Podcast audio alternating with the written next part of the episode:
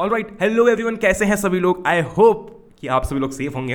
And welcome to Padhle snippets India's first quality educational podcast this is your Atharva भैया और आज अथर्व भैया आपको सैर कराने वाले हैं एक बहुत ही प्यारे से चैप्टर की, जिसका नाम है फेडरलिज्म तो भैया फेडरलिज्म में जो चैप्टर है, ये आपके सिविक्स का जो सेकंड चैप्टर है, मैं कह सकता हूँ, ठीक है? एंड बहुत ही प्यारा चैप्टर है। मतलब भारत एक फेडरल कंट्री क्यों है? और यूनाइटेड स्टेट्स ऑफ़ अमेरिका नाम यूनाइटेड स्टेट्स ऐसा क्यों रखा गया? मतलब कुछ और नाम क्यों नहीं रखा गया? उसके बारे में भी बात करेंगे, ठीक है? तो बहुत सारी बातें आज हम लोग करने वाले हैं फेडरलिज्म को लेकर, है कि नहीं? तो बहुत मज़ा आने वाला है। अच्छा इसके पहले ऑलरेडी बहुत सारे स्निपेट्स जो है वो अपलोड हो चुके हैं। हिस्ट्री के भी हो चुके हैं प्लस सिविक्स का भी पावर शेयरिंग हो चुका है तो उसको भी ज़रूर से सुनना।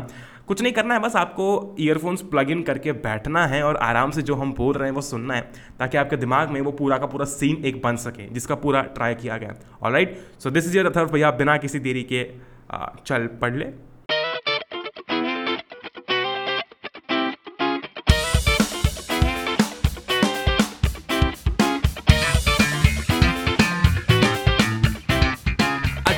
सबसे पहले बात कर लेते हैं कि फेडरलिज्म होता क्या है। बेसिकली अगर हम डेफिनेशन वाइज जाते हैं तो federalism is a system of government in which the power is divided between a central authority and various constituent units of the country इसका ये मतलब है, अभी हमने थोड़ी ही टाइम पहले जब पावर शेयरिंग की बात की थी, उसके अंदर हमने बात की थी कि कैसे पावर को शेयर किया जाता है। पावर को शेयर करना इसलिए इंपॉर्टेंट है क्योंकि अगर पावर कहीं एक जगह पर कॉन्सेंट्रेटेड है तो या तो उसका मिसयूज हो सकता है, या फिर जो दूसरे लोग हैं वो शायद उस चीज़ से खुश ना हो, ठीक है? तो इसीलिए ये जो फेडरलिज्म है, ये वही कहता है कि भैया जो पावर है, ठीक है? जब पावर को सेंट्रल अथॉरिटी के पास पूरा नहीं रखा जाता है और उसको डिवाइड किया जाता है, तब हम कह सकते हैं कि हाँ भैया this is a federal form of government है कि नहीं? Great this vertical division of power among different levels of government is referred to as federalism भैया, जो वर्टिकल डिवीज़न होता है, ठीक है? जैसे कि हमने पावर शेयरिंग के अंदर बात की थी तो इस डिवीज़न को, किस चीज़ के डिवीज़न को? पावर के डिवीज़न को, ठीक है? तो उसको हम बोलते हैं फेडरलिज्म अभी फेडरलिज्म के कुछ फीचर्स हैं ठीक है, उनके बारे में बात करेंगे। ग्रेट तो जो की फीचर्स है फेडरलिज्म के, वो कुछ इस तरीके के हैं कि आपको चाहिए दो या दो से ज़्यादा लेवल्स ऑफ़ गवर्नमेंट अरे, ज़ाहिर सी बात है, सीधी सी बात है, अगर आप मार्केट से पिज़्ज़ा लेकर आए ऑफकोर्स पिज़्ज़ा की डिलीवरी हुई, ठीक है? वो पिज़्ज़ा आप अकेले खाएँगे अगर आपके आसपास कोई भी शेयर करने के लिए नहीं है। अगर उस पिज़्ज़ा के, अगर उस पिज़्ज़ा को डिवाइड करने के लिए कोई नहीं है तो वो पिज़्ज़ा आप अकेले खाएँगे। लेकिन अगर आपका दोस्त है, आपका भाई है, आपकी बहन है तो आप उस पिज़्ज़ा को डिवाइड करके खाएँगे। सिमिलरली जब पावर शेयर करने के लिए ही कोई नहीं है तो फिर कैसे मज़ा आएगा? है कि नहीं? तो इसलिए यार गवर्नमेंट की दो या दो से ज़्यादा लेवल्स होनी चाहिए, तब जाके फेडरलिज्म का जो असली मतलब है, वो सामने निकल कर आएगा। अच्छा एक और की फीचर है। ऐसे तो बहुत सारे की फीचर्स लेकिन जो सेकंड की फीचर है वो कुछ ऐसा है कि different levels of government govern the same citizen अरे, सीधी सी बात है, अगर आप महाराष्ट्र में रह रहे हो तो क्या आप ये बोलोगे कि मैं किसी दूसरी कंट्री में रहता हूँ? नहीं, मैं बोल सकता हूँ कि मैं दूसरी स्टेट में रहता हूँ। मान लेते हैं कि एक एक एक है बंटी और दूसरा है बमन, ठीक है? बंटी रहता है मध्य प्रदेश में, बमन रहता है महाराष्ट्र में, ठीक है? तो बंटी और बमन दोनों अलग स्टेट्स हैं, लेकिन सेम कंट्रीज़ हैं, ठीक है? तो यहाँ पर जो गवर्नमेंट सेंट्रल जो सेंट्रल गवर्नमेंट है, ठीक है? वो बेसिकली आपको गवर्न तो कर ही रही है लेकिन आपकी स्टेट गवर्नमेंट भी कर रही है। तो at the end different levels of government different levels कौन सी कौन सी जैसे कि सेंट्रल हो गया स्टेट हो गया ठीक है? ये हम ही को गवर्न कर रहे हैं क्योंकि ये बेसिकली है तो इंडिया का ही part all right great amazing और यहाँ पर हर एक लेवल का अपना अपना जुरिस्डिक्शन होता है जैसे कि स्पेसिफिक कुछ मैटर्स होते हैं जैसे कि लेजिस्लेशन हो गया टैक्सेशन हो गया एडमिनिस्ट्रेशन हो गया है कि नहीं? आपने देखा होगा कहीं कहीं जगह पर कुछ चीज़ें बैन होती है कुछ चीज़ें बैन नहीं होती है, है कि नहीं? तो यहाँ पर ऐसा होता है कि भाई हर एक स्टेट की अपनी अपनी सीमा है। अगर मैं मोर स्पेसिफिकली बोलूँ तो अपनी अपनी सीमा है, जो, और ये चीज़ ना प्रॉपरली कॉन्स्टिट्यूशन में स्पेसिफाई की गई है, ठीक है? ये चीज़ें प्रॉपरली कॉन्स्टिट्यूशन में स्पेसिफाई की जाती हैं, कि भैया ये स्टेट है, फिर ये स्टेट के पास में कैसी पावर है, कितनी पावर है, ठीक है? क्या जुरिस्डिक्शन है, वगैरह वगैरह ओके ग्रेट अमेजिंग जैसे कि मैंने बताया कि ये जो पूरी अथॉरिटी होती है, ये जो पूरा एग्जिस्टेंस है अलग अलग लेवल ऑफ़ गवर्नमेंट का, ये ऐसा नहीं है कि कहीं हवा में चल रहा है। ये भाई साहब कॉन्स्टिट्यूशनली गवर्नड है है कि नहीं? ग्रेट अमेजिंग अब सीन ऐसा है कि जो कॉन्स्टिट्यूशन के फंडामेंटल प्रोविजंस हैं ठीक है? जो कॉन्स्टिट्यूशन के अंदर कुछ प्रोविजंस हैं वो कोई भी लेवल ऐसे बिना किसी आ, बिना किसी इंफॉर्मेशन के या फिर बिना किसी अनाउंसमेंट के चेंज नहीं कर सकता। इसका सीन ऐसा है, इसका सीन ऐसा है कि भाई साहब, अगर कोई भी कॉन्स्टिट्यूशन हो सकता है ना कि शायद कोई एक लेवल ऑफ़ गवर्नमेंट जो है, वो कोई ऐसा चेंज लाने की बात कर दे, ऐसे अमेंडमेंट करने की बात कर दे कॉन्स्टिट्यूशन के अंदर, जो कि शायद जनता के हित में नहीं है, जो कि शायद लोगों के हित में नहीं है, लोगों के फ़ायदे में नहीं है। तो इस केस में ना कोई भी लेवल जो है, वो अपने आप से ही कॉन्स्टिट्यूशन में कोई अमेंडमेंट नहीं कर सकता, ठीक है?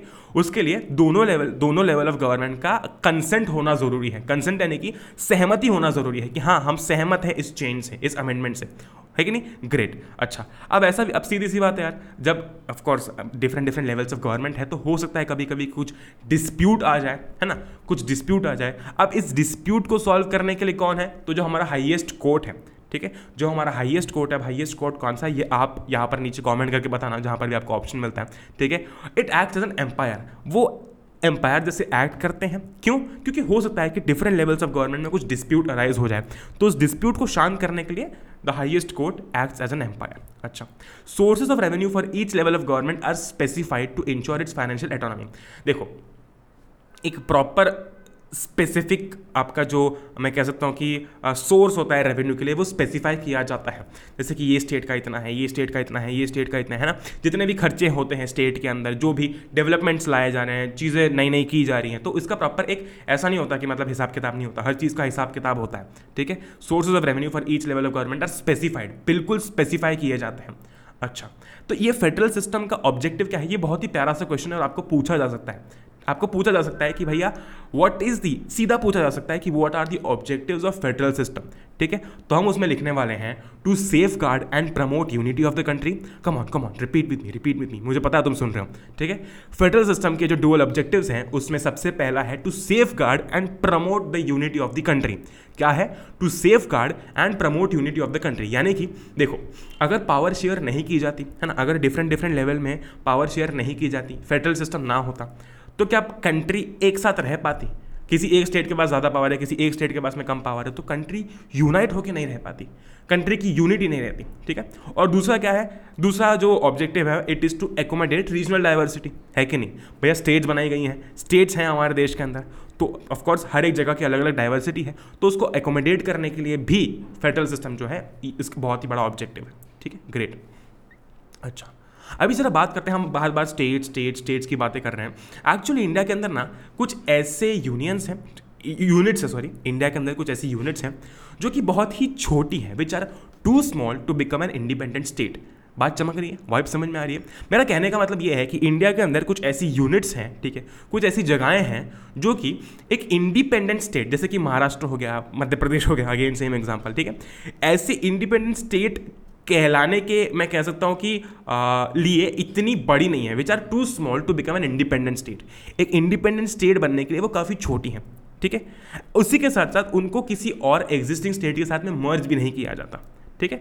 सीधी सी बात ऐसी है कि इंडिया के अंदर कुछ ऐसी यूनिट्स है कुछ ऐसी जगहें हैं जो कि एक इंडिपेंडेंट स्टेट इंडिपेंडेंट स्टेट भी नहीं कहलाई जा सकती ठीक है? और इनको किसी और एग्जिस्टिंग स्टेट के साथ में लेटेस्ट से कि एक स्टेट है ए ठीक है? और एक बहुत ही छोटी सी स्टेट है बी तो ए के अंदर बी को मर्ज किया जा सकता है, किया जा सकता है, लेकिन इस केस में नहीं किया जा सकता, ठीक है? नहीं किया जा सकता। तो इनको कहा जाता है यूनियन टेरिटरीज यूनियन टेरिटरीज क्यों कहा जाता है? क्योंकि इनको जो है वो, ये बेसिकली होती है सेंट्रली एडमिनिस्ट्रेड टेरिटरीज यानी कि, सीधी सी बात है, नाम से समझ में आ रहा है सेंट्रली एडमिनिस्ट्रेड टेरिटरीज ठीक है? अब चूँकि ये एक स्टेट नहीं है तो इनको एडमिनिस्ट्रेट करने के लिए कोई तो चाहिए ना। इसलिए इनका नाम क्या है? They are also called centrally administered territories centrally centrally का क्या मतलब है? आप समझ ही गए होंगे। है कि नहीं? जैसे कि लक्षद्वीप हो गया। है कि नहीं? तो अगेन यूनियन टेरिटरीज वो होती है जो कि एक स्टेट बुलाने के लिए भी बहुत छोटी हैं, एक इंडिपेंडेंट स्टेट बुलाने के लिए, और इनको मर्ज भी नहीं किया जा सकता। Okay great that's amazing that's that's that's amazing okay अभी हम आगे आ जाते हैं। अभी हम आगे आ जाते हैं।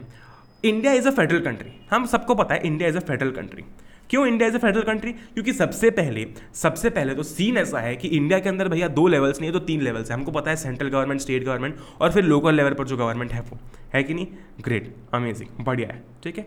अच्छा what makes India a federal country what makes India federal country ये जो मैंने अभी तुमको बताया। Central government state government and local government यहाँ पर अलग अलग लेवल्स है, है कि नहीं? अलग अलग लेवल्स है। ग्रेट अमेजिंग अच्छा इसी के साथ साथ सिर्फ़ इतना ही काफ़ी नहीं है। यहाँ पर बेसिकली जो लेजिस्लेटिव पावर्स होती है उनका डिस्ट्रीब्यूशन भी किया जाता है। कैसे? भैया आप क्या बोल रहे हो? मुझे कुछ समझ नहीं आ रहा। मैंने कहा मैं समझाता हूँ।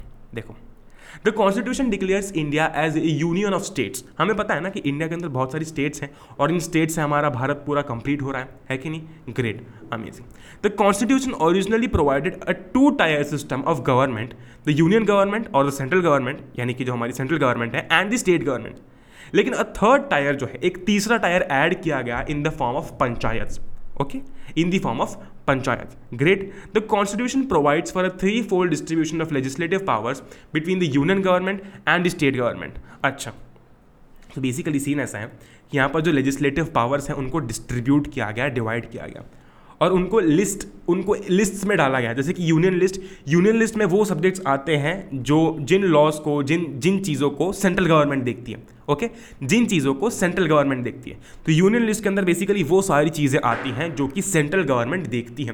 जैसे कि होता है ना कि हर एक कंपनी के अंदर, हर एक इंस्टीट्यूशन के अंदर या फिर ऑर्गेनाइजेशन के अंदर कोई इंसान कोई पर्टिकुलर डिपार्टमेंट को देख रहा है कोई दूसरा इंसान किसी और डिपार्टमेंट को देख रहा है। सिमिलरली यहाँ पर सेंट्रल गवर्नमेंट जो है it looks after the union list अच्छा यूनियन लिस्ट के अंदर कौन से कौन से सब्जेक्ट्स आते हैं? कौन से कौन से आ, मैं कह सकता हूँ कि सब्जेक्ट्स आते हैं मतलब सब्जेक्ट्स मतलब वो नहीं हिंदी केमिस्ट्री फिजिक्स मैथ्स नहीं वो नहीं।